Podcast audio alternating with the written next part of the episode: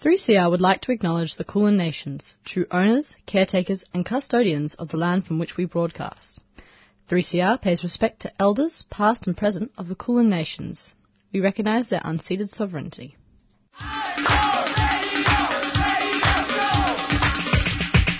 This is 3CR Breakfast. Oh yeah. Alternative news, analysis and current affairs. Monday to Friday, 7am until 8.30am. Only double. Clap your hands.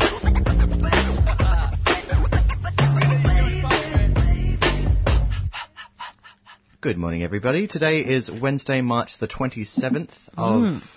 March. March. March the 27th of March. And I'm Will, and I'm Idwin. and you're listening to Wednesday Breakfast. Yeah, welcome back Welcome back, everybody, to Wednesday breakfast specifically. to. Wednesday Breakfast. Yes, yes, welcome back to you. Yes, thank you. Um, Yes, uh, it was fine by Mhm. myself in the studio last week. Oh, Yeah, no, no, no, it was great because Gab was in the other room watching me the whole time, Right. like like an amazing guardian angel, and the show actually went fine. Fantastic. I think. And Yeah. yeah, we got some good feedback from people about the stories that we covered, and so thank you. Keep keep reaching out to 3CR. It's really great to hear your voices. Um, we don't actually have access to things like, I mean, the programs programmers don't have access to things like ratings, so I don't know how many people listen or if anyone is listening. Yeah. Um, we really just do it for our, our passions for the stories that we put forward and that we produce. So. Um, thank you for all the people who, who reached out and told us that you're listening. Absolutely, and Yeah. like it's a really great function to remember that we do have an SMS. Uh, our number is zero four double eight eight oh nine eight double five. Uh, that was zero four double eight eight oh nine uh, eight double five. And I'm so sorry for changing the consistency of how I said zero and O halfway through. But um, it's wonderful to hear anything from the public. We are a community radio broadcasting service. We like to hear feedback. We like to hear uh, what you'd like to be listening to or what you'd like covered. All those sorts of things. It- it's really great right. to make this interactive. Yeah, yeah. Um, we can't do talk back. We're not trained for that. No. Um, and No, also no. I don't want to because it's just, I just feel like it would be so much pressure.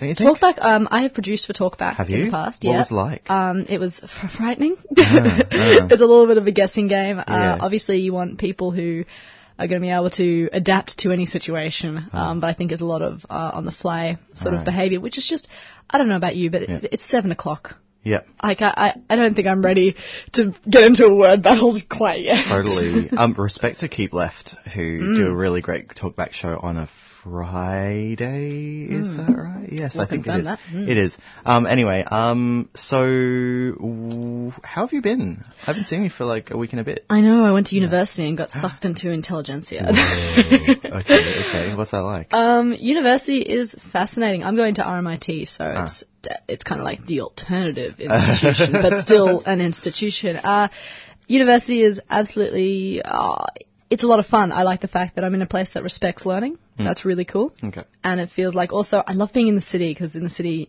I'm one of those people who likes the city, but it's a lot of moving, a lot of new things, a lot of innovation. Yeah, yeah. So that's exciting. Um, yeah, yeah. Yeah, cool. And we're we're at the mo- we're covering all about breaking down media information and mass media, and Ah. you know what is advertising, and breaking down all the evil messages behind it. So I'm having a time of my life at the moment with that. awesome. cool. How about you? What have you been doing? Uh, looking forward to the Melbourne International Comedy Festival, which is yes.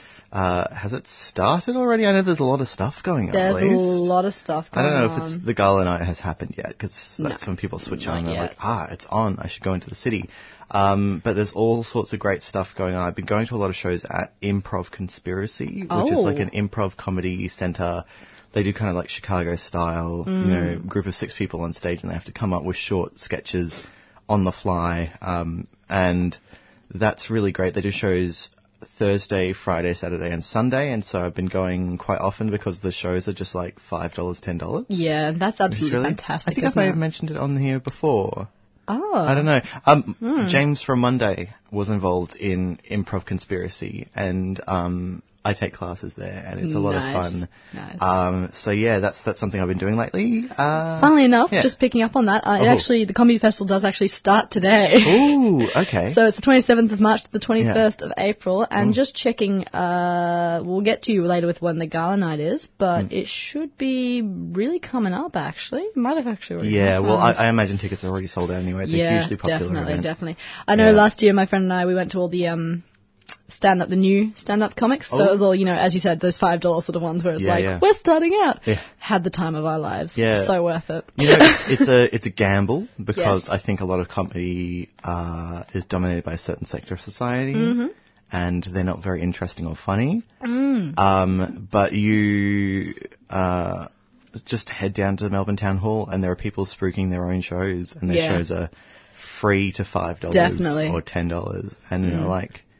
You know, you could you could find this. find a really great show that you really really enjoy. So Yeah, definitely. that's a suggestion for everyone. I If think a lot of um, uh, I was.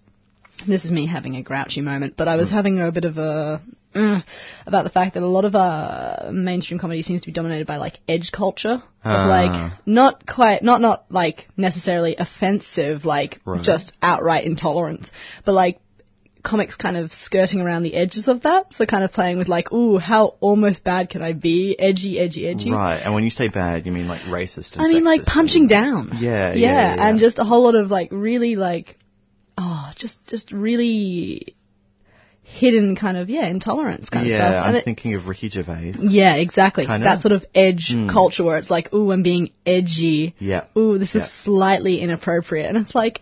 I don't know about you, but I'm just getting really bored of it, honestly. Yeah. Not it offensive, but it's just kind of Doesn't also it feel really early 2000s? It's just feels like, you know, we've just discovered that we can say naughty things and get away with it because people let us. exactly shock so, value. Mm. anyway, um, Anyway, um, quick shout out with the festival also. Uh, currently going on is the Castlemaine State Festival. oh, Uh, so this goes from the 22nd to the 31st. So I'll be going till mm, is that Sunday? Yeah, Sunday. Okay. Um, amazing. Lots of really cool stuff up there. A lot Yeah. of open studios. Yeah. If you get the chance, I suggest checking it out. It's quite a bit of fun. Castlemaine is so cute. Castlemaine is beautiful. The cutest town. Yeah. The best of Yeah. towns. yeah, okay. And there's going to be a festival, I imagine, like arts and music Yeah, and so as I said, there's um Uh. open studios, but also there's like a circus going on. There's like a body concert. I really do. There's a few musicians. I do suggest, however, if you are interested, look up the program guide and like book because certain things are happening on like Thursday or Sunday. Right. Like it, it does take a little bit of thought. I think a lot of people are going to be heading up this weekend. Yes, definitely. The festival's definitely. happening over the weekend, so that's something to watch out for. It's going to be really busy. Yes, Yeah. Um, but um, so, yeah, can we talk about what's happening on the show? yeah, Yeah. sure, sure. So we're going to be starting off the show um, at 7.15 with an in-studio interview with Violet from Extinction Rebellion. Extinction Rebellion is, well, I won't say that they knew because they've been going for a little while in the UK, but um, Violet is part of the group that's setting up a new branch of Extinction Rebellion. And Extinction Rebellion is a decentralized um, collective of people um, agitating for change on climate. Um, and part of what is essential to them, like a lot of a lot of I find environmental groups are already trying to practice things like radical acceptance Yeah. or listening. listening, Crazy. listening. but you know, like um, sort of listening in a sort of institutional sense Yeah. where they um, uh, make their spaces accessible for, for as many people as they can. And um, in contrast to those organisations who, who try their best, this is fundamental to the project, Extinction Rebellion. Mm-hmm. So I'm interested to hear more about that, and Violet's coming into the studio, and I'm really excited to meet, Yeah. meet them. Um, so that'll be great. Um, and then throughout the show, we're going to be hearing uh, a little bit more from the Muslim Solidarity Rally. Um, I thought it would be good to bring back some of the speakers, um, not the same ones that we sp- heard from last week. Um, last week we focused mostly on the voices of women and from people from the Muslim community. This week, um, some slightly better known names like Adam Bad- Bandt and Luke Hilakari. And the reason why I wanted to hear from them is because um, they they had they said some things that bear discussing um, in the studio, and so I thought it might be good to do. Um, and also, just because there've been a lot of solidarity events continuously happening um, throughout um, so-called Australia and Aotearoa and all over the world, and so it's um, it's worth sort of keeping this story alive, I suppose, um, just because it still matters. Yeah. I I, mean, it's, it's definitely always think mattered. so. Yeah. Um, especially with the media coverage around the uh, around around this, this these last two weeks, Yeah. really. Yeah. Um, Australia, the mainstream media has done quite a good job at suddenly just shushing up the story Yes. and distracting it towards things like you know Turkey's comments, for example. You know Scott Oh, Morrison's yeah, getting all yeah. fired up about that, whilst there's a really pressing issue coming on in Australia, which is you Yeah, know yeah. Islamophobia and the the solidarity with the Muslim community. That um yeah, I think definitely when we get the opportunity, we should keep this story alive because Totally. the the media is doing all it wants to stamp it out. Yeah. Now, um, I introduced this interview last week. It didn't end up happening because of scheduling conflicts. Mm-hmm. Um, but we're going to be speaking to Pat from Friends of the Earth. Is that right? Yeah, hopefully. So um, we're going to try and get on to Pat from Friends of the Earth, and we'll be talking to him about the Green New Deal or the New Green Deal. Sorry, Ah. Yeah, yeah. apologies. Uh, which is a policy that comes out of really America, but also a bit of a think tank, international think tank based in America, um, and it's discussing kind of a radical reforming of the system to Hmm. move towards sustainable products away from you know non-renewables. Um, and I just really want to kind of talk to him and find out what, what what's going on with this new deal. Why would it be applicable to Australia? You know, all those sorts of questions. Hmm. Okay, So sounds really hopefully we get on to him at about eight o'clock. Yeah. Beautiful. Fingers crossed. Well, um, we're going to move into a very quick alternative news because the next interview is supposed to start in about four minutes. So um, let's play a bit of nitty gritty and see how we go. Wonderful.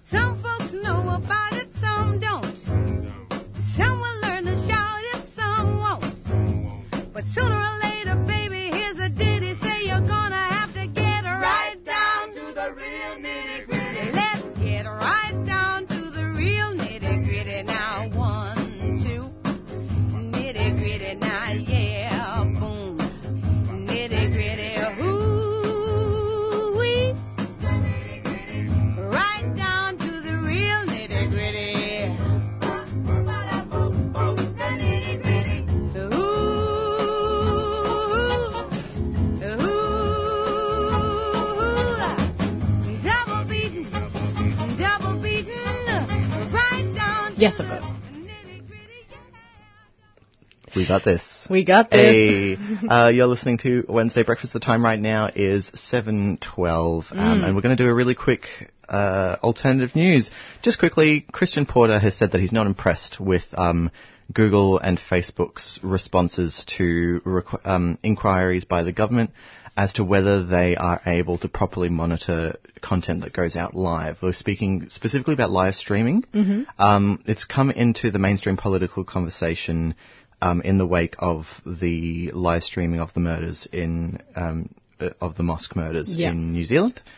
Um, and so what the Attorney General, Christian Porter, has said is that he's not satisfied with their response on how they might um, regulate, um, how these companies might regulate uh, things that go out live, Yep. and that there might be a legislative approach to monitoring this industry.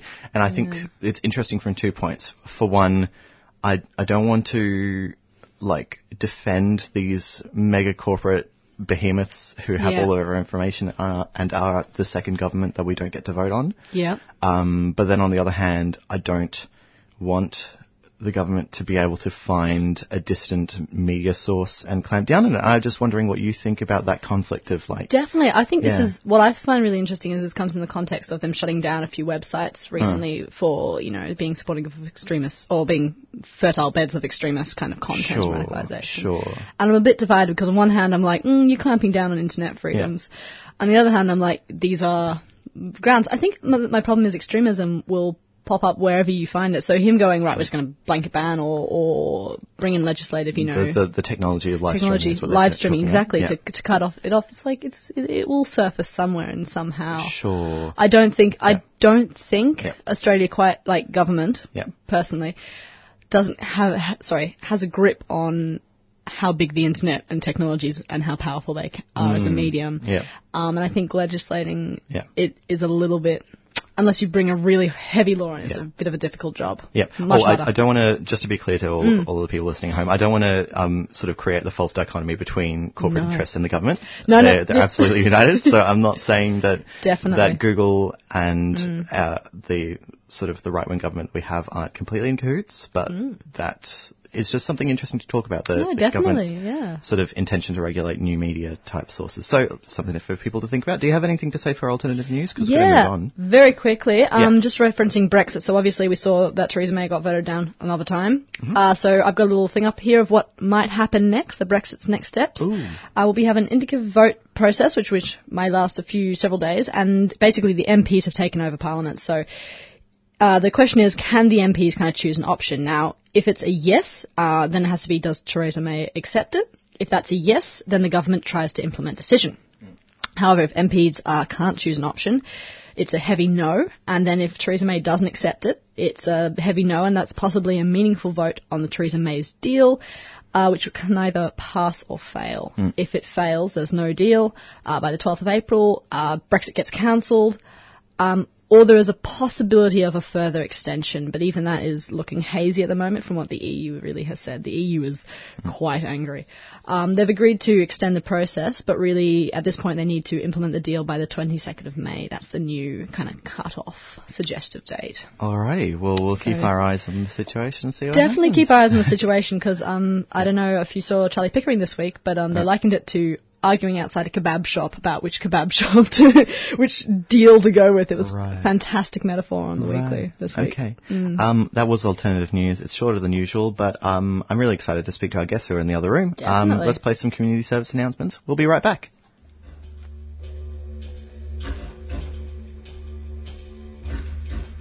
Australia is a crime scene. It's unfinished business, this crime. People don't understand that it was a military exercise. It was military in the first fleet. It was Captain James Cook. It was Captain Arthur Phillip.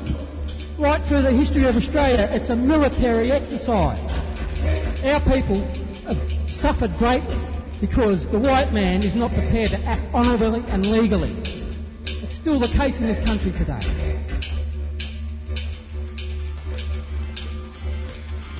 This is 3CR.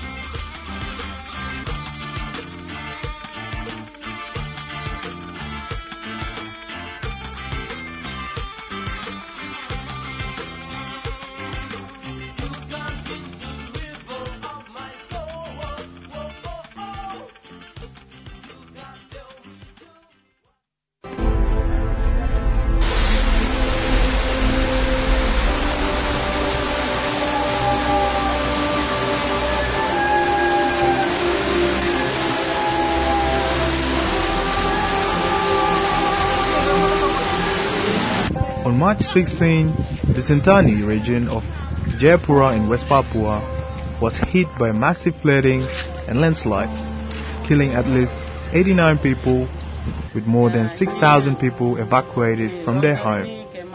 74 people are missing and 159 have been injured. This disaster is the result of torrential rain coupled with deforestation of the mountains, also poor waste management polluting and clogging waterways, leading to flash flooding and mudslides. At this time, West Papuan people need your help more than ever. Help us.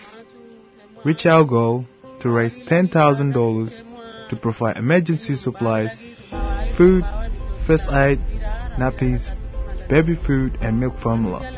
All money raised will go directly to Yayasan Abdi Budaya Nusantara, a foundation facilitating the evacuation camp in Sentani, West Papua. Donate online at https slash slash project slash flood relief for West Papua. West Papuan people need you. It's time to help and don't make them feel alone.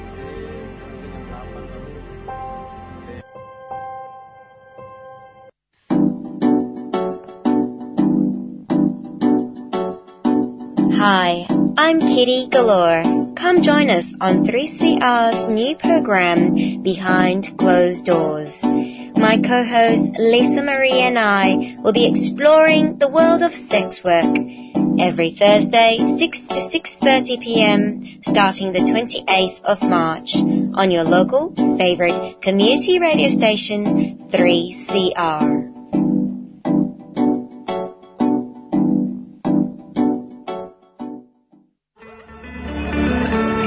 Me, Sally Goldner, the presenter of Out of the Pan, for a live broadcast on International Trans Day of Visibility at Hares and Hyenas on 31st of March 2019, organised by Transgender Victoria with 3CR. With co-host Mama Alto, we'll be moderating a live panel discussion about issues, experiences and intersections between and about trans people of colour. Get your tickets online at tdov2019.eventbrite.com.au. That's tdov2019.eventbrite.com.au. Or listen live to the discussion right here on 855am on digital and streaming online.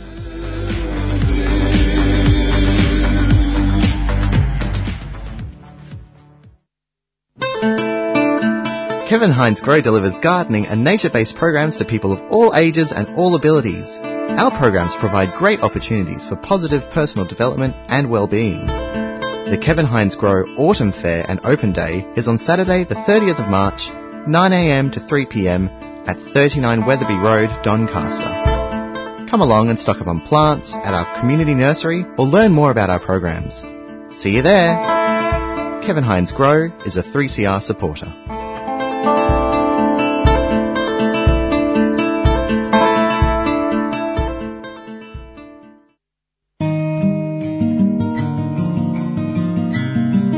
Gajagurajan, Gunnerman. This is Stephen Pigram from up Broomway, Yawuru Country, and it's great to be down in Melbourne, and you're listening to 3CR Community Radio. Been here for a long time.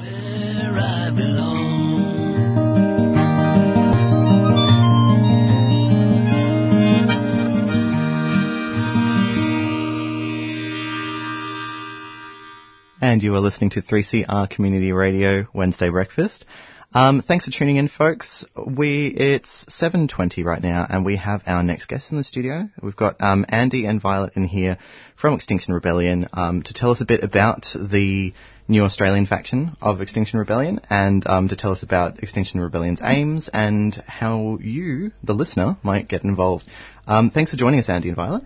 Yeah, thanks, William. Thanks for having us. Um, so, first of all, can I ask you about Extinction Rebellion? Um, uh, we were talking a little earlier before we started the interview, and you were talking about how the Australian faction just started back in October. Mm-hmm. Um, what was the, the the impetus around that? Were you were you folks back involved back in October?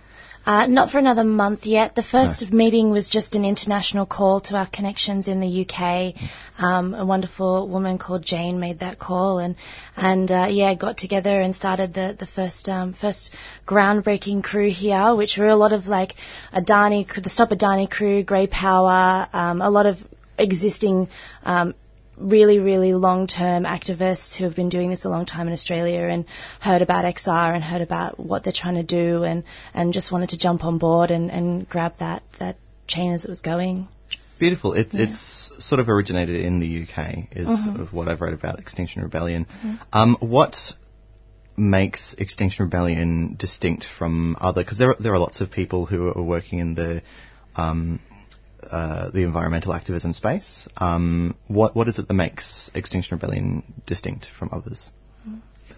Uh, well, Extinction Rebellion uh, isn't actually just focused on the climate emergency, for example. It's really trying to address this situation of humanity on the planet, which is causing the extinction of lots, the rest of the life, and pretty much leading to our own extinction. So it's actually seeing the big picture and it's deciding that it's not acceptable the path that we're heading on, mostly due to the actions of governments and corporations, and that we have a right and a duty to rebel in order to try and change that narrative. Mm. And so Extinction Rebellion has a number of different stated goals, one of which being that you want to get the government to acknowledge that we're heading into an extinction. Is that right? That's right. Not just the government, but the media as well. This should be front page news. You know, uh, we just had the first ma- um, extinction, mammal extinction in Australia here. The um, Bramble Cay, um, beautiful little mammal, and um, I think that the fact that we're, you know, the first person, pe- like First Nation to really see that, that extinction says that we really need to step up and start yeah, doing it's terrifying the, something. that yeah. the um, hum, um, anthropogenic climate change has led to a rise in sea level, which has complete, just drowned the Bramble Cay um, Melomys That's right, and um, one of the scariest parts about the sea level rising is not actually, you know, the, the water coming up into our toes. Um, it's actually that the water goes under the earth and salts the earth, so we actually won't be able to grow food. Mm. So it's really our food, air, and water that are really under threat, not just ours, obviously. Every every living being's, um, yeah, Yeah. food, water. And what seems to make Extinction Rebellion different in this sense is um, messaging is a very important um, Mhm. part of the project. And part of that messaging is that um, humans are animals and we rely on the earth and Yeah. we are at, r- at risk of extinction if we don't change what we do. Um, so can I ask you about um, the way that you treat humans in your organisation? Um, it seems that other environmental organisations, they have a lot to say about um, creating safe spaces, which is fantastic, and Yeah. practicing listening. Um, but it's a policy rather than embedded in the project of Extinction Rebellion. Can you tell me a bit more about that? Yeah, we have a really, really strong regenerative culture, um, and we, What do you mean by that? Ah, yeah, great. uh, so we uh, we have a, a whole team of people who turn up to every event, um, basically there to look after everybody's well-being, and um, they're really i i all through the stages of planning any action or whatever. Um, we really want to connect with making sure that the humans um, are are well cared for, and um, if you, they hit any trouble, that, that they've got a support network around them. Um, we uh, we have many psychologists on team. Obviously, it's really stressful. Like you know, we spend all day t- talking and thinking about the extinction of ev- everything, and that's not easy, you know. No, it's not. No, no, no. So um, yeah, we have basically people on team to really help um, help move through that and support us, and, and that's really important. It's been so great. Like for me, I've I've been a part of the movement since November, and definitely have used those support networks. And yeah, I'm so grateful that they have that really embedded in the system. Yeah, that sounds absolutely right. I have a friend Yeah. who's involved in.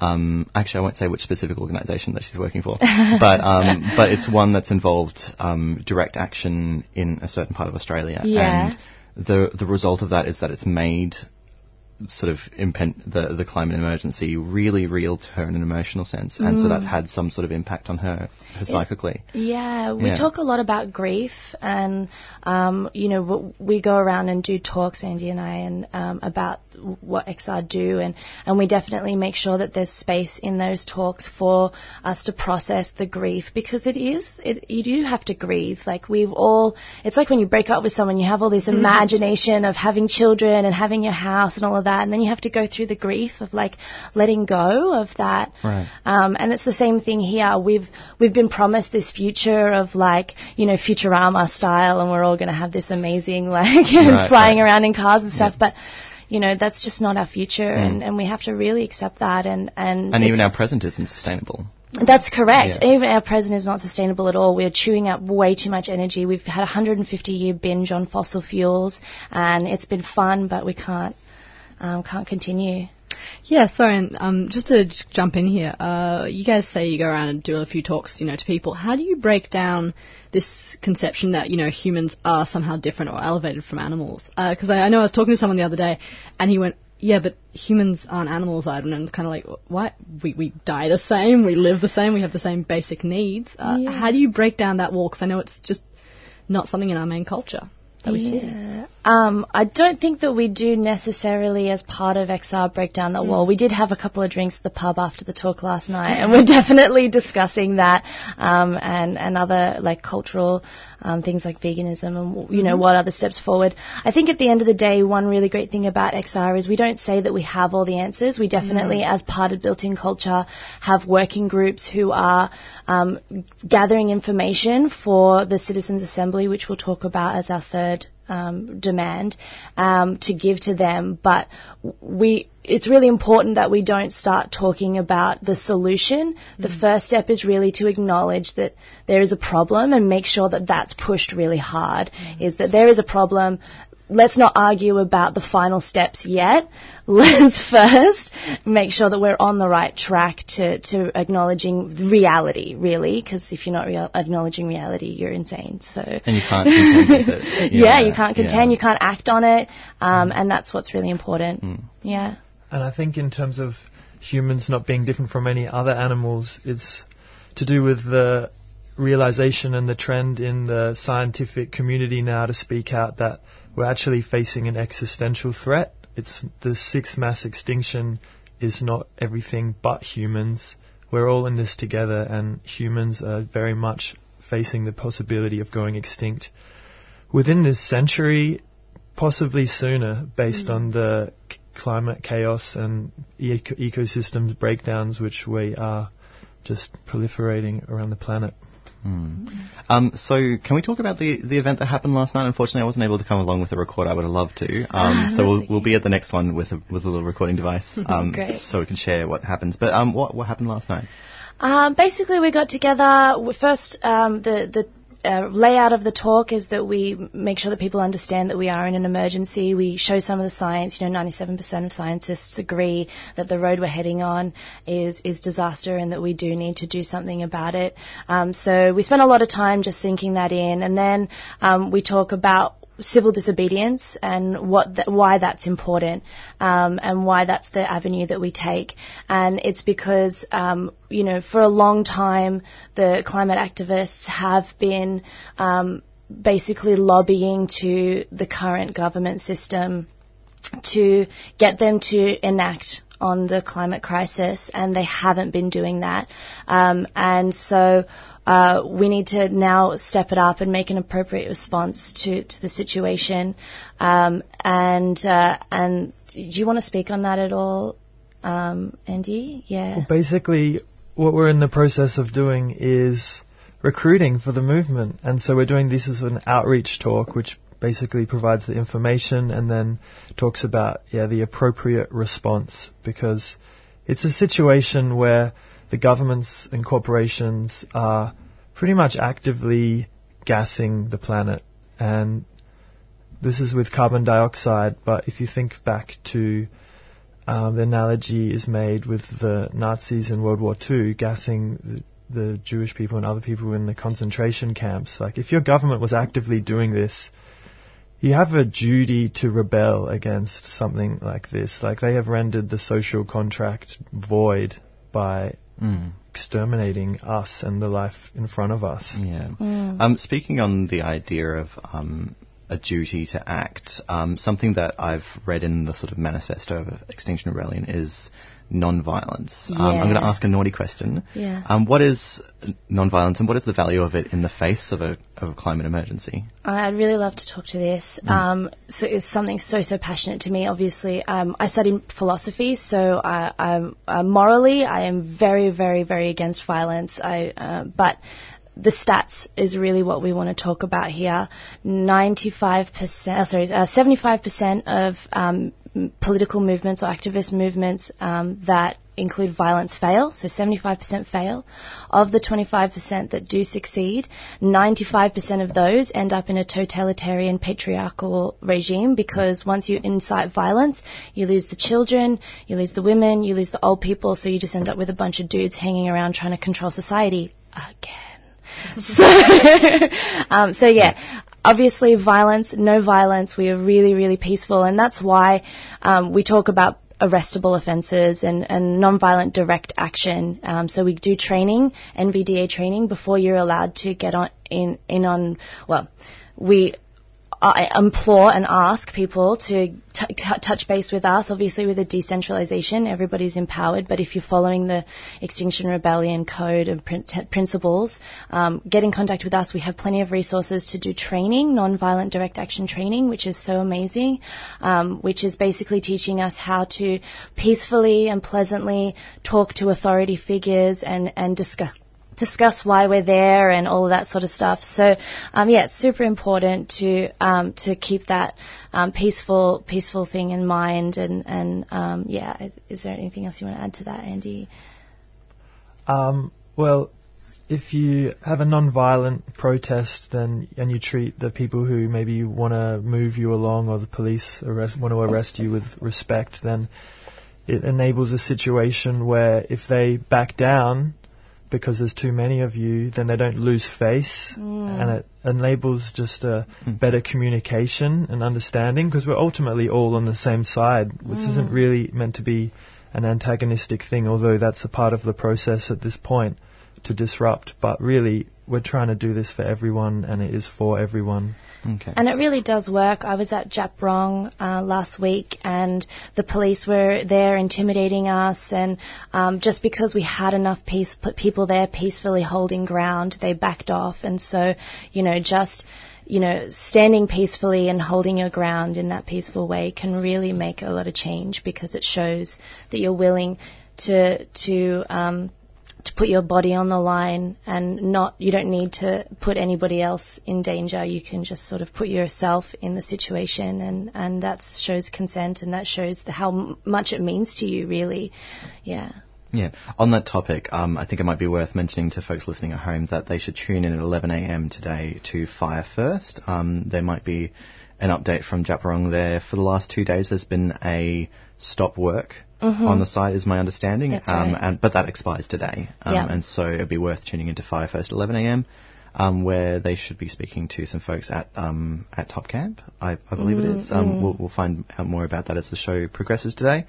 Um, extinction rebellion acknowledges the traditional owners of this land as well Yes, and um, and you've been down um, at at Djab Wurrung um, uh, Heritage Protection Camp as well. So um, that's how we got in contact in the first place. Yeah. yeah. Um, so I, I won't ask you any questions about that because we've had you Yeah. um, in the studio, and I don't, I don't want to take up too much more of your time. Can I ask when's the next event, or how can people find out more about Extinction Rebellion if they want to? yeah so um, we're having a talk today at 12 12:30 Uh, actually, 12:30, just yeah. around the corner from here at the Australian Catholic University. It's another presentation by a member of the rebellion about how to be involved.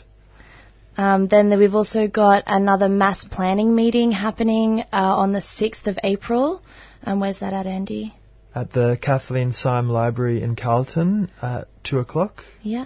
And then, um, but the best thing you can do, we've got an Extinction Rebellion Facebook page and ozrebellion.earth is our website. Um, that's got a secure forum on there and all kinds of things. So um, that would be a really good place to go. And there's a private Facebook chat just for Victoria, which you have to answer questions for. If you don't answer the questions, then you can't get in. Um, but yeah, that's Extinction Rebellion Vic, Vic or something. It'll be on the page. be on find the us, page. find us online. uh, website is ozrebellion.earth. That's There's no domain at the end of that. Earth is the, the Yeah, domain. yeah. Um, we're all on Earth and there's no escape. So we've got to fix it. Um, thank you so much, Violet and Andy, for coming on the show today. Thank you for having It's been fantastic hearing from you. Um, We'll be right fo- back, folks. Um, Mm-hmm. You stay tuned. You're listening to Wednesday Breakfast here on 3CR Community Radio.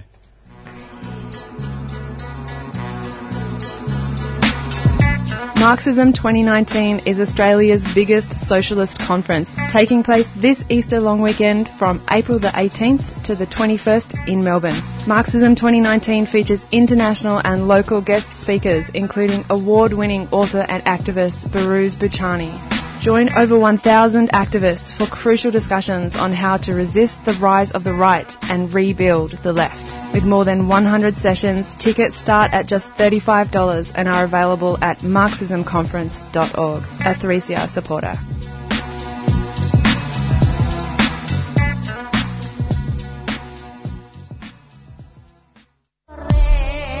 Are you passionate about films, interested in cultural diversity, or wanting to get exposure for your own film? The Indonesian Film Festival is just around the corner with our main events running from March the 23rd to April the 10th. There'll be free film screenings, panel discussions, and for filmmakers, there's the short film competition. This year's theme is The Unknown, and film submissions close on the 3rd of March. What are you waiting for? Go and check it out. The Indonesian Film Festival, IFFaustralia.com, a 3CR supporter.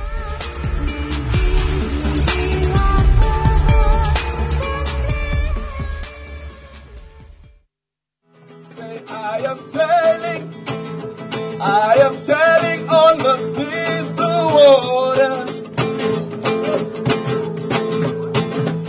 We sail for human rights, indigenous sovereignty and climate justice. Our destination is Manus Island. Join us for the Freedom Flotilla. Sailforjustice.org. Get on board. A 3CR supporter.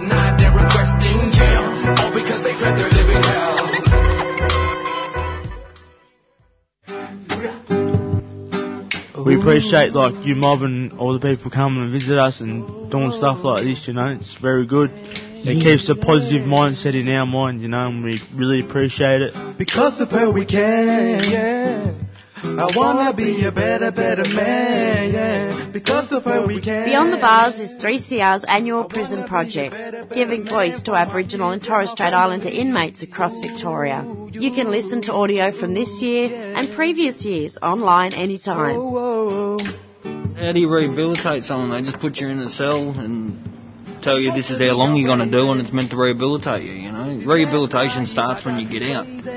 That's when your life begins again, doesn't it? In here, your life's on hold. Baby girl, I can't believe that you took me back. Just go to 3cr.org.au forward slash beyond the bars.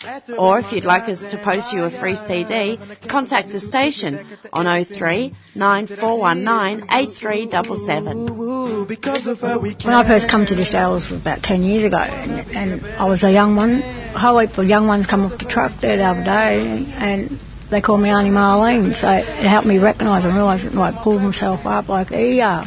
they're starting to look up to me, so I've got to represent and do the right thing now. Just go to 3cr.org.au forward slash beyond the bars. Like an ancestor, you'll know way back when. And you're listening to 3CR. Now we've got to about 7.42 and we thought we'd uh, spend some time talking about some community events coming up. Yeah, so first one uh, is just a shout out for the students I mentioned last week, but uh, this Thursday is the NGV Student Free Night. You just need to go and book, and you can show up and see a lot of cool art and all that. Uh, but anyway, March is almost over, which is a horrifying concept, but April, April promises a lot of really cool stuff. So I thought we'd just kind of get around what's happening around town. So on the 6th of April, we'll be having the Fitzroy uh, Writers Festival, and they'll be having a range of different writers uh, talking and, you know, collecting together about uh, narratives and all that sort of stuff from all over town.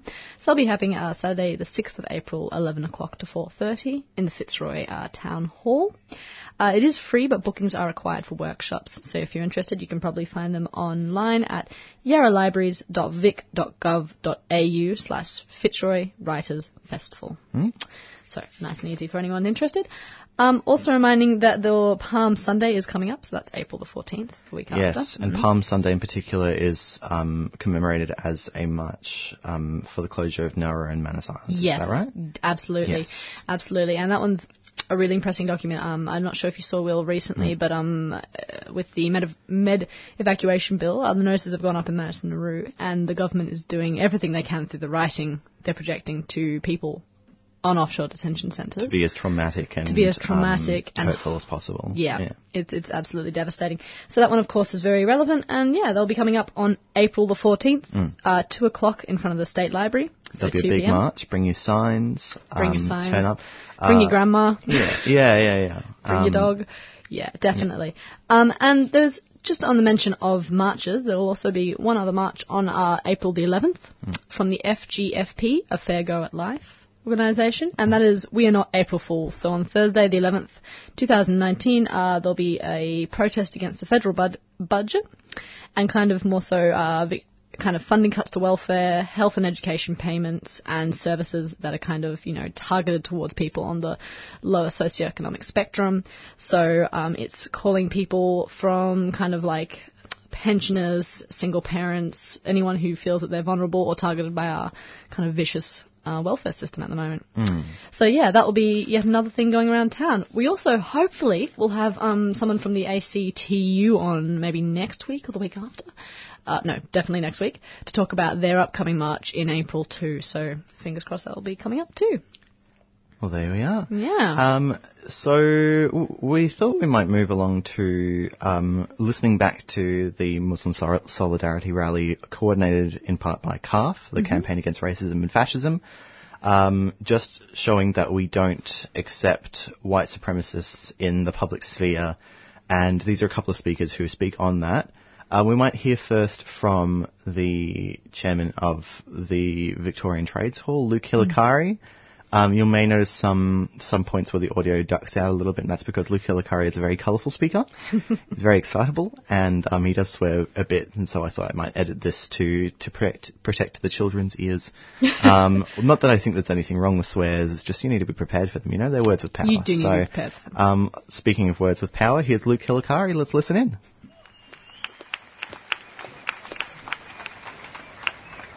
Comrades, it's good to see so many of you with us today. Can we start by acknowledging the traditional owners of land, the Wurundjeri people, pay our deep respects to their elders, past, present, and emerging. This land was stolen, never ceded, always will be, and always will be Aboriginal land, comrades. Now, while we're just talking about Aboriginal land, some of you might not be aware that um, up on the Western Highway near Ararat, there's a group of traditional owners there fighting to keep their country.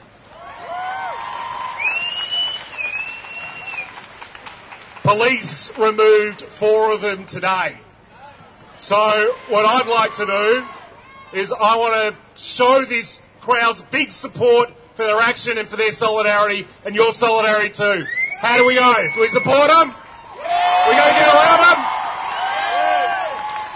I know we are, comrades. So, on behalf of Victorian workers, I proudly want to say that these Nazis should just fuck off.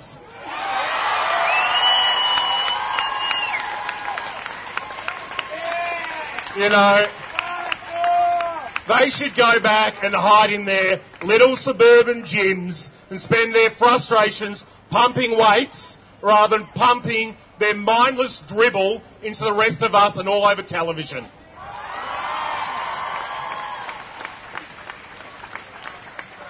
But sadly, you know, this doesn't feel like an instant reality. You know, what do you think that we have white supremacists that are allowed to give speaking tours in this country? What do you think of that? We've got Nazis having beach parties down in St Kilda. You know, the last, yeah, shame on that too.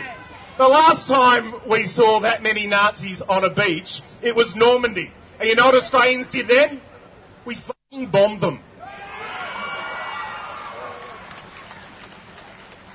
We've got Nazis on TV, as Adam Bandt well pointed out. You know, how the fucking Sunrise, you know, promote someone like Pauline Hanson? How does Sky News put on someone like Blair Cottrell? For Christ's sake. Not to mention the litany of terrible presenters from Sky News After Dark who fuel this stuff. How can groups like Qantas and Melbourne Airport and train stations show a station like Sky News? Shame on them.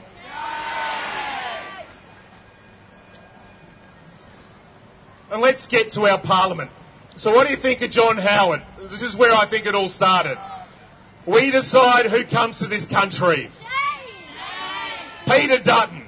It's not safe to eat on the streets of Melbourne. We've got Liberals voting on motion that it's okay to be white. We've got Liberals standing in photos giving white power hand gestures. We've got Hanson walking into the Parliament wearing a burqa as a prop. We've got Fraser Anning talking about final solutions, and on the day of the massacre, decide to blame the very people who were targeted. Doesn't that just rip the guts out of you? And today, today we have Scott Morrison talking about cutting immigration. So I think we all know what this is about. This is about a bigger agenda to divide us. And comrades, we will not be divided. We are strong. We believe in multiculturalism. We're not going to change.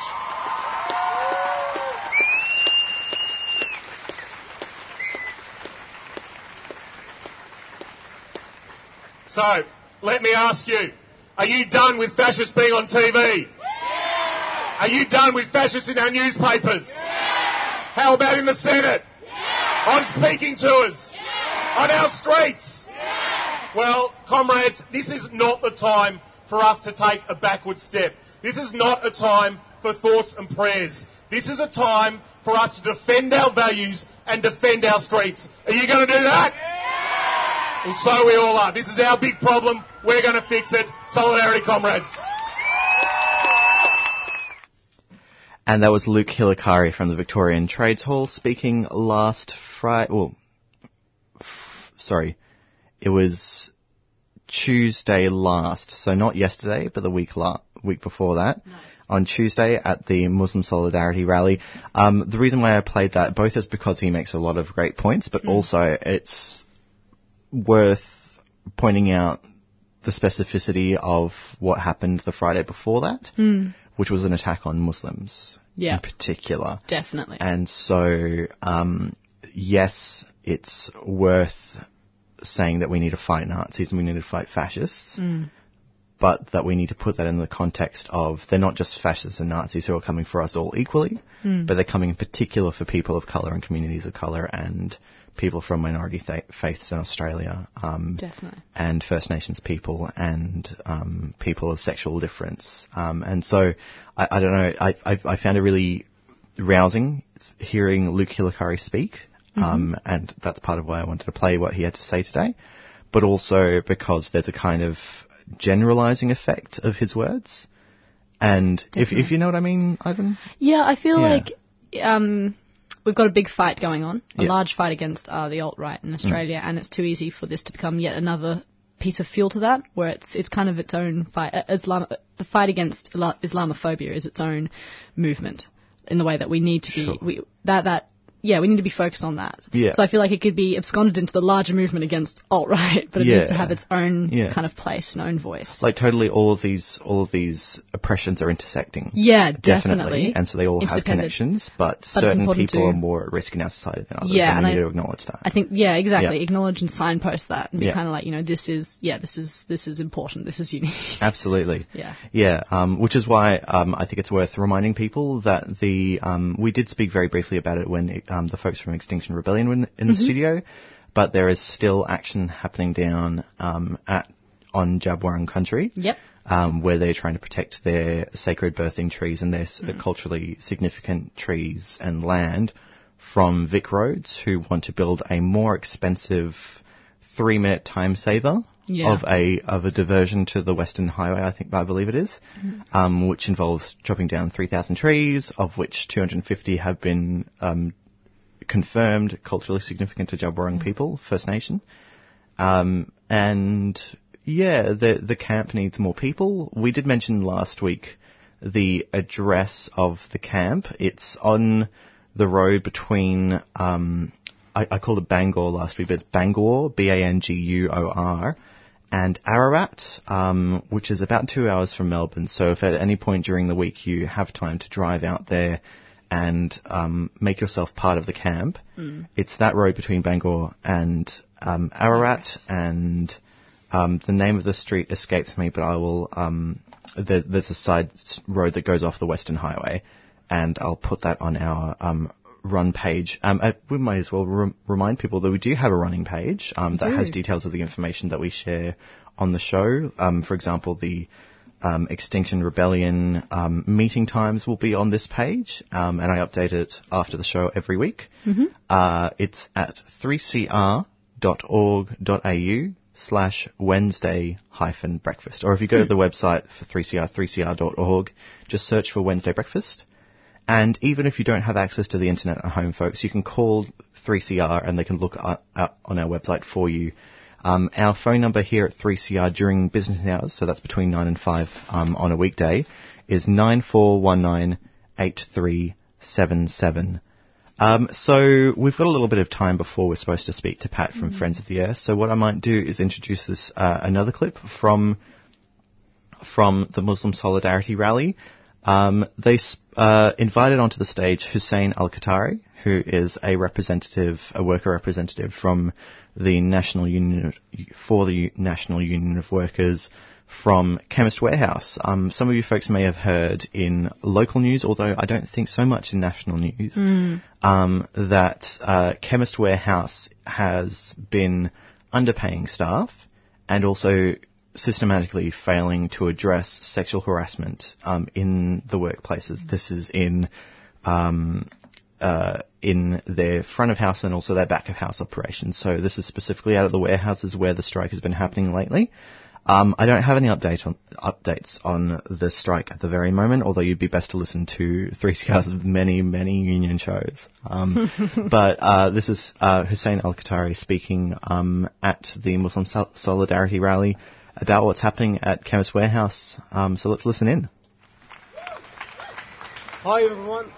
Um, a good picture for uh, unity is everyone here from different race, from different background, from different religion, standing together as, as one against racism. The act of evil want to divide us, so what we have to say is that we are united, we are strong, and, and uh, we're going to remain strong against the act of evil. Um, Racism want to divide us as a nation, and we have to stand strong as one. They want to normally divide to rule, and we have to say no to the, to the people that want to divide us.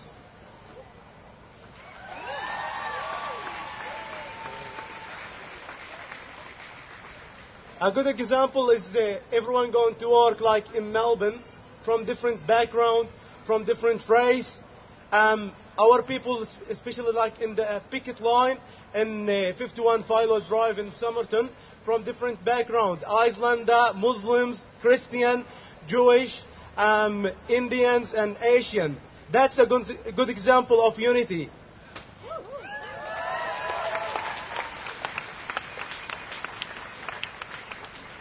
Another point I would like to like raise is that religion doesn't have anything to do with racism.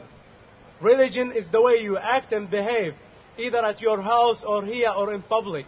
So um, there is nothing that linked religion to racism.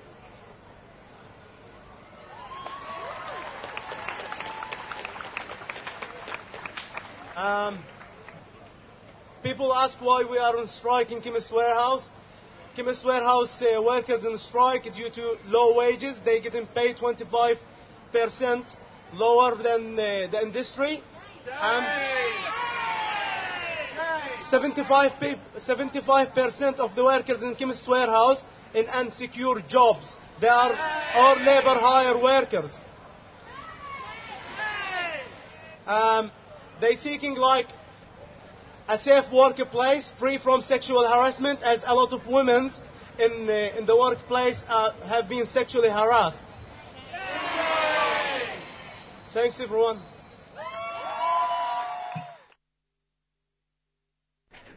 And you are listening to Wednesday Breakfast. That was Hussein Al Qatari from the National Workers Union giving us an update on what's happening at, or what was happening at the time, at, uh, at Chemist Warehouse and how um, poor workplace practice is something that impacts people um, from from all communities, and that's something worth remembering. Um, so we're going to listen to a song. Is that right?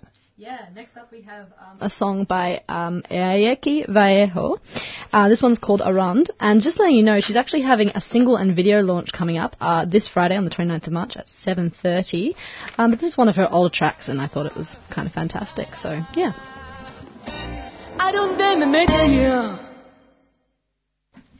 I and that was Iaki Vallejo. Uh, as I said, her single launch is coming up on the 29th of March. And just if you're wondering how to spell that, it's a bit of a uh, different spelling.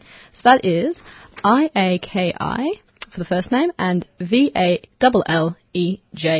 for the uh, second name. But yeah, a bit of a taste of some wonderful music on a Wednesday morning. That's right. Lots of great energy in the room now. Um, we might move on to um, some more speakers, uh, or another speaker rather, at the um, Muslim Solidarity Rally that happened Tuesday last, so the Tuesday last week. Um, the only mainstream politician who turned up and spoke on stage um, at the event was Adam Bandt from the Australian Greens. Um, people rightly criticised the Australian Greens from divorcing a lot of the time the um, our response, our necessary response to the climate emergency from its social aspect and the fact that a lot of um, the extractive um, uh, activities of certain organi- uh, certain corporations is tied to the fact that capitalism exists. Mm. Um, I won't be able to um, explain this very um, fluently, but um, it's it's just it's just interesting that when it comes to things like these, it just seems like it's only ever the Greens who turn up. Um, although we are now seeing other mainstream political parties or larger political parties, I shouldn't say mainstream, um, turning up, like the Victorian Socialists, um, who who who turn out to to sort of community mo- mobilisations like this. And so that's why I thought it might be worth listening to, to Adam Bandt. Um, Adam Bandt does say something that's a bit controversial in, in my view. He says something along the lines of, this wasn't just an attack on Muslims. Um, and we were just speaking on that on, after we heard from Luke Hilakari on how this was specifically an attack on, on Muslims. And so, um, let's just listen in, um, with, with a critical ear to hear what Adam Bandt has to say from the Australian Greens. Thanks very much. I also want to acknowledge the traditional owners of the land and acknowledge that this land was stolen and this always was and always will be Aboriginal land. And to Muslim sisters and brothers, Assalamu alaikum. And I want you to know, as I hope that you can gather from the turnout here, from the flowers that have been laid at mosques by people who have walked past them all their lives and never stepped foot inside them, by the outpourings of grief over the last few days, that we are heartbroken. And we can only imagine the grief that you are going through. And we want you to know that we are feeling it too because this was not just an attack on you, although it was an especially an attack on you. This was an attack on all of us from people who believe that the colour of their skin makes them better than everyone else. And all of us stand here united to say that that kind of racism and white supremacy has absolutely no place in Melbourne, absolutely no place in Australia, and we will not rest until it is buried.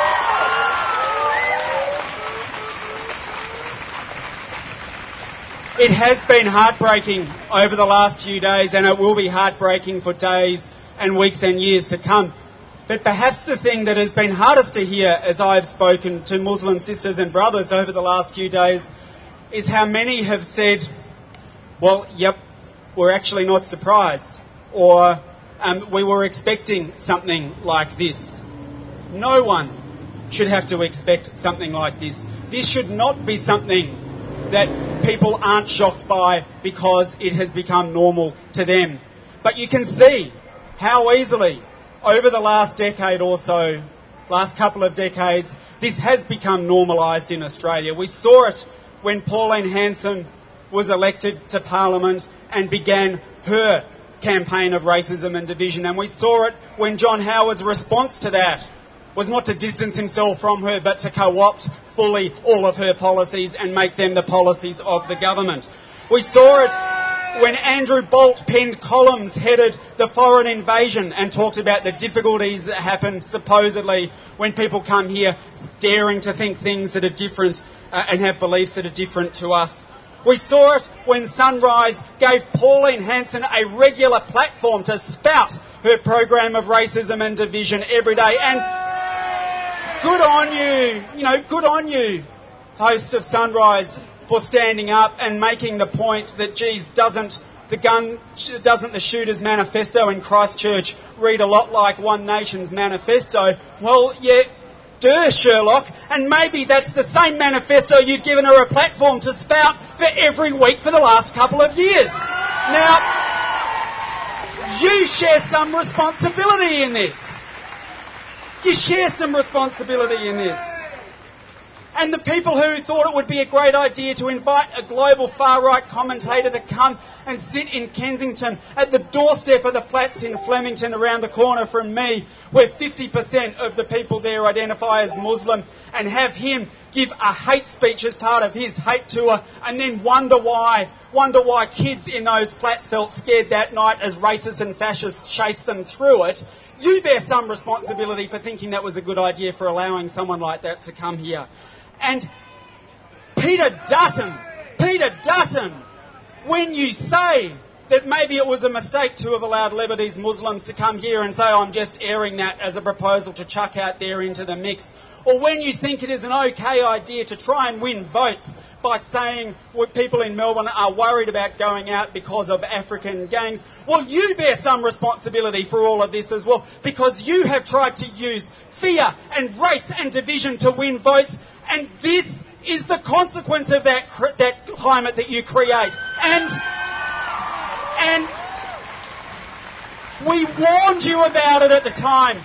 We warned you about it at the time because we have seen here in Melbourne a young Sudanese man being beaten to death by people who said that they were here because they wanted to take their city back. And we have pleaded with you, Peter Dutton and Scott Morrison and everyone else in a position of power, not to use race and Islamophobia and fear to win votes because we know where it ends. But you did not listen, so you bear some responsibility for creating this climate. And we will hold you to account. And Fraser Anning. Fraser Anning. You have no right to be in the Australian Parliament because you are associating with white supremacists. You are seeking to undermine the very fundamentals of democracy. And a million Australians and counting no longer want you in the parliament because they know you do not believe in democracy. You want to turn our country into something approximating a dictatorship where people are classified and sorted on the basis of their race or the basis of what they believe. And we know that you, Fraser Anning, stand for trying to kick people out of this country. And that is why the Australian public wants to kick you out of parliament. And if you Fraser Anning, if you have not heard the message by the time Parliament resumes and done the right thing and stepped down, well, if you are still there when Parliament resumes, the Greens will move in Parliament to remove you. Because if you can be suspended from Parliament for calling someone a liar, if you can be suspended from Parliament for calling someone a pig, then you can definitely be suspended from Parliament from a, for associating yourself with white supremacists and blaming people who have just been massacred for their own massacre. You do not deserve to be there because you are undermining the fundamentals of democracy. And this has crossed over from being about freedom of speech into whether or not the fundamentals of our democracy are going to be preserved. And the Australian people are onto you. But can I also say, Scott Morrison, you do not get to wash your hands of this, you hypocrite. Because all of this happened under your watch and with your blessing. And when you could have taken the opportunity over the last couple of days to stand up, as we have seen not that far over the ditch, where, you know, I'm sure half of the Liberal Party is still suffering shock because they've seen what happens when a leader is compassionate and stands up in the form of the, the Prime Minister of New Zealand. But Scott Morrison, you could have taken the last couple of days to say we are going to reset debate in Australia in the way that the people of Australia so clearly want. But no, he's out on the front page of the paper today saying, I'm still going to come at it from another angle. I'm going to come at it in coded form and I'm going to talk about the need to limit population growth and I'm going to talk about the need to restrict migration because he's learnt that that's the way of saying the loud part quietly. Fraser Anning's mistake, as far as those white supremacists were concerned, was that he said the quiet part loud. Well, now Scott Morrison is, has learnt nothing, but he is going to try to continue a campaign of fear and division.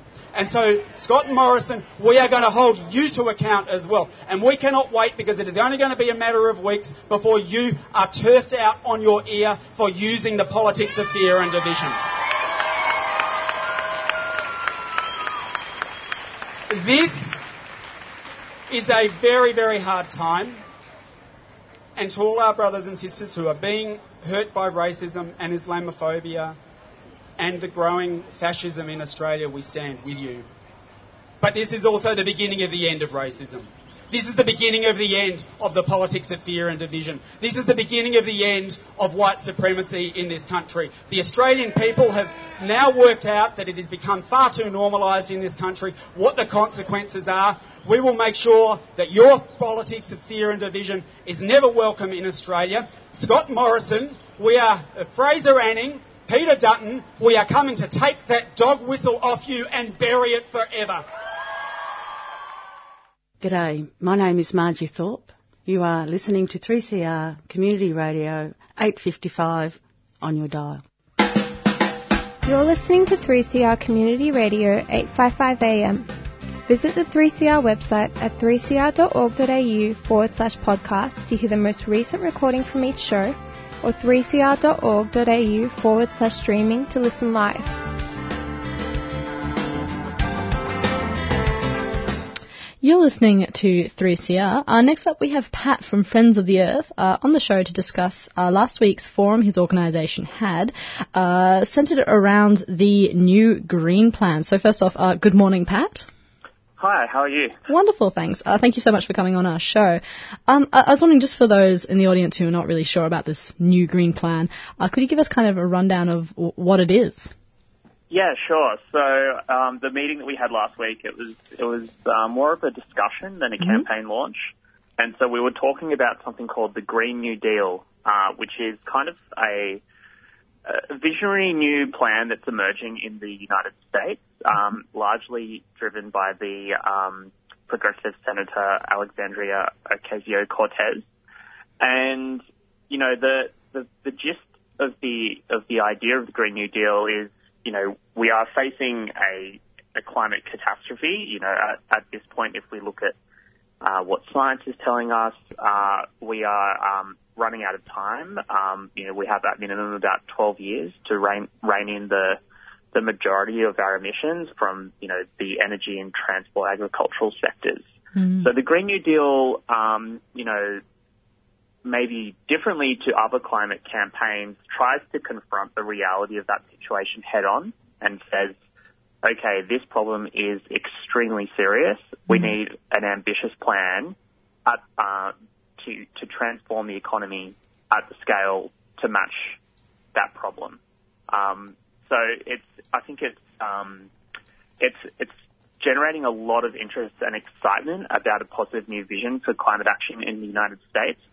Uh, and it doesn't really have, you know, explicit, specific ideas that run behind it, but that's kind of like the general idea. Um, yeah. Yeah, well, I was, I was looking at the policy, and it kind of re- it, it looks to reform on a holistic level. So there's like industrial level and societal. Um, there's a commitment to move away, obviously, from these new, non-renewables by 2030. So that's solid. Um, but there's also calls for things like uh, workers' rights to be acknowledged during this transitional period. Um, what do you think is the significance of the policy that seeks to kind of cover all these impacts and all these bases? Uh, do, do you think that what they're starting to suggest is kind of going to be effective through the like a holistic regime change instead of just you know sector changes or something like that? Yeah, sure. Well, I think that the reason for that is, you know, the the DNA of the of the idea um, really comes from the original New Deal, which was um, Roosevelt's, um, you know, ac- approach to the Great Depression when America was experiencing mass unemployment and poverty, and so they introduced a, a federal jobs guarantee, and what that meant was that they you know, essentially had um, close to 100 percent um, employment for about 10 years. Uh, so, you know, there are historical examples in the US that they're drawing from. And so with the major social upheavals that America is facing, you know, whether that's racism, unemployment inequality, uh, you know, I think that the progressive movement that's building around this sees, sees that as a real problem and sees that we can't we can't necessarily solve climate change whilst also ignoring those other prob- problems. We have to solve them at the same time because whilst it's a climate crisis, people people also have needs. So we need to be able to solve that. Definitely, and I, I suppose this is making its rounds in America. Um, why why bring it to Australia? What do you think Australia could benefit from, or from the ideas or policy? That's a really good question.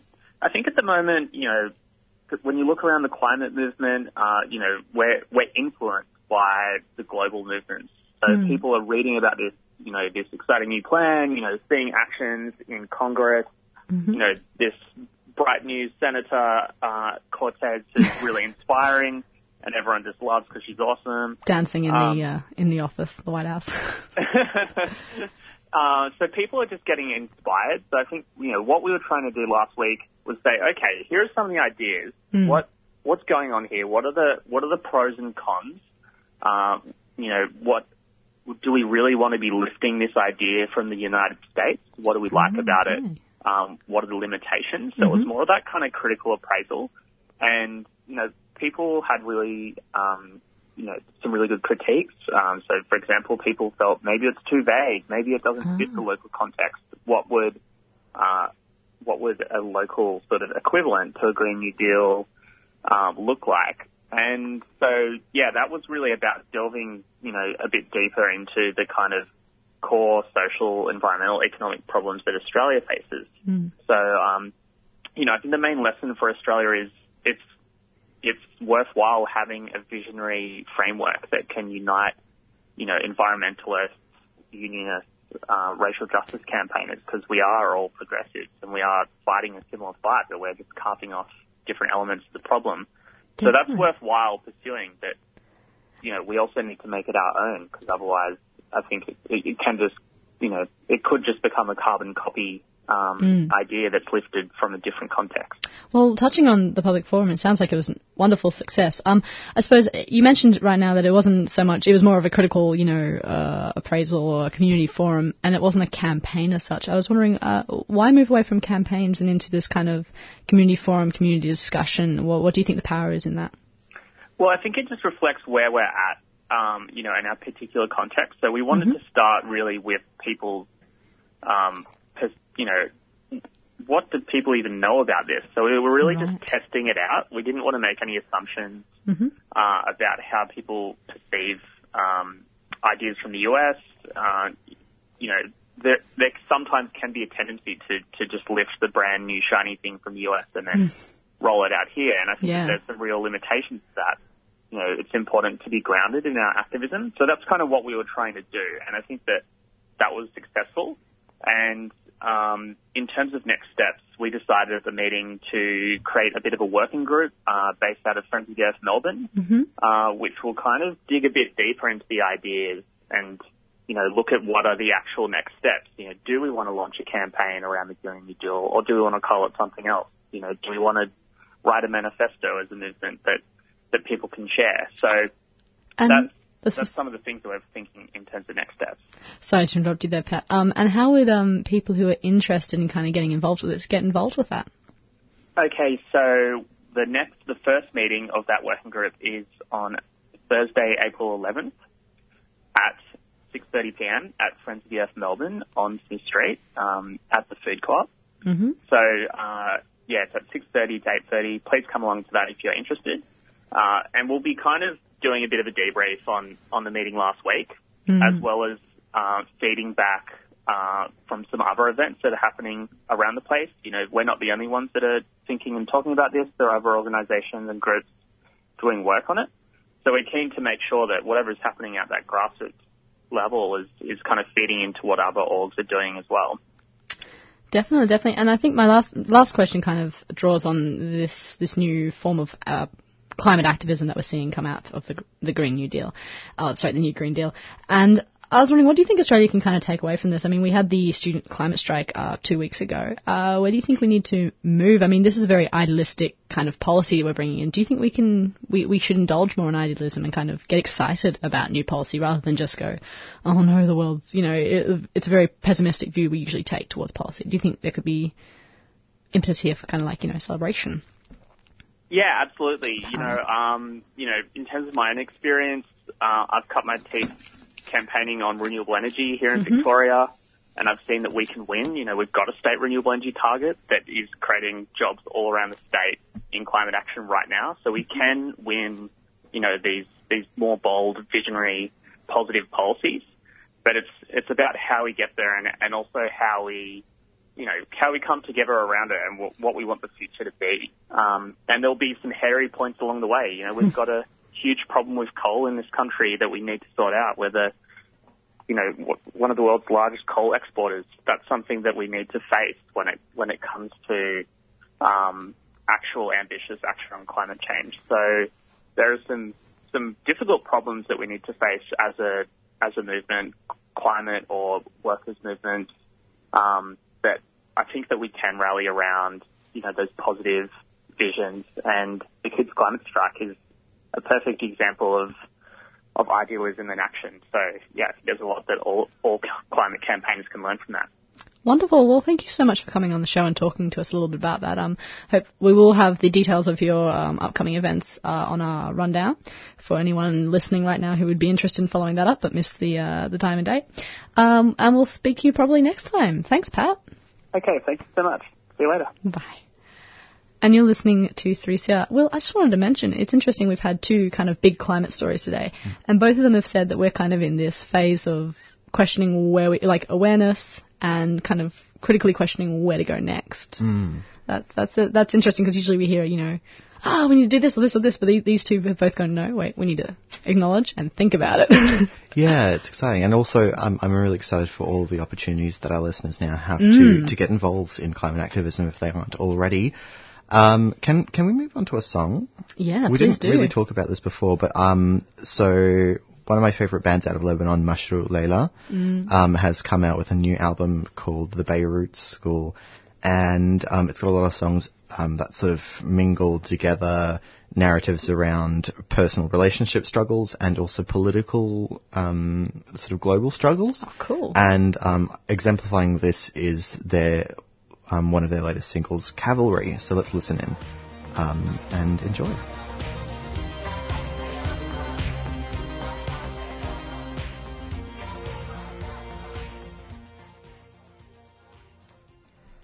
And that was Cavalry by Mashrou' Leila. Um, fantastic Lebanese band.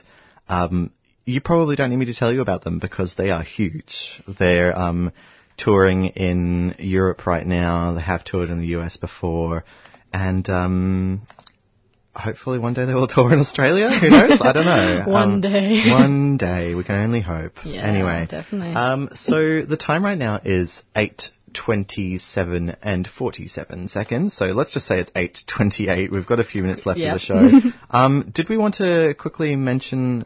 Uh, Yes. So we we mentioned Iaki Vallejo before, and we played a track of her music, and it was fantastic. Um, was. Just want to underscore when and where. Yeah, so I managed to get the location. It's uh, Friday the 29th of March 2019, 7.30pm at the Oratory in Abbotsford Convent. So that's uh, number one street, Heliers. That's H-E-L-I-E-R-S, St. Abbotsford as a location. And tickets are from 35, uh, sorry, $30 to $15, depending on uh, what it is. And yeah, you can get the tickets on boite.com.au, B-O-I-T-E dot com dot au.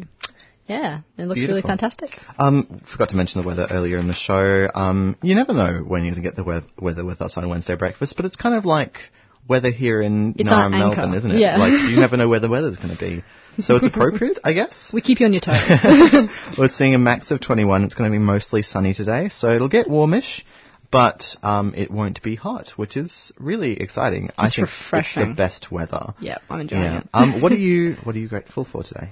I'm grateful um, for music this week. Um, I mentioned to you, Will, I'm getting in touch Yes. with some new tracks and old tracks that I've forgotten about. Uh, so I've cleared out all my playlists and I'm starting from scratch to really get back to listening to different stuff, I think. You have my thoughts and prayers in this difficult time. I Thank know it's a lot of work. so much work. um, I am grateful for uh, WhatsApp. Um, it's a it's a kind of gross technology, but it keeps me in contact with my sister in Sydney, who's sending me billions and billions. Yeah. I'm, I'm underestimating underestimating pictures of her baby. right. Um, Excellent. I love that little piglet, and I'm very excited to go see it in August. Um, you folks have a wonderful day. Yeah. Um, definitely tune into um, Five First, which is 11 a.m. today on 3CR Community Radio. Mm. If they don't have an update from the Djab Wurrung Tree Embassy, um, if, uh, Cultural Heritage Pr- Protection Agency, then at the very least they will have some fantastic Indigenous stories and voices and music. So and of course, uh, tune in Mhm. next up for Stick Together. that's right. 3CR relies on the support of ethical organisations to keep our vital community of voices on air. And we'd like to thank our breakfast supporters, the new international bookshop, Nibs, at Trades Hall, and eco-friendly paper and printing outfit, Earth Greetings. You can check them out at nibs.org.au and earthgreetings.com.au. And if you'd like more information on how your organisation can become a 3CR supporter, contact the station on 03 9419 8377. You've been listening to a 3CR podcast produced in the studios of independent community radio station 3CR in Melbourne, Australia. For more information, go to allthews.3cr.org.au.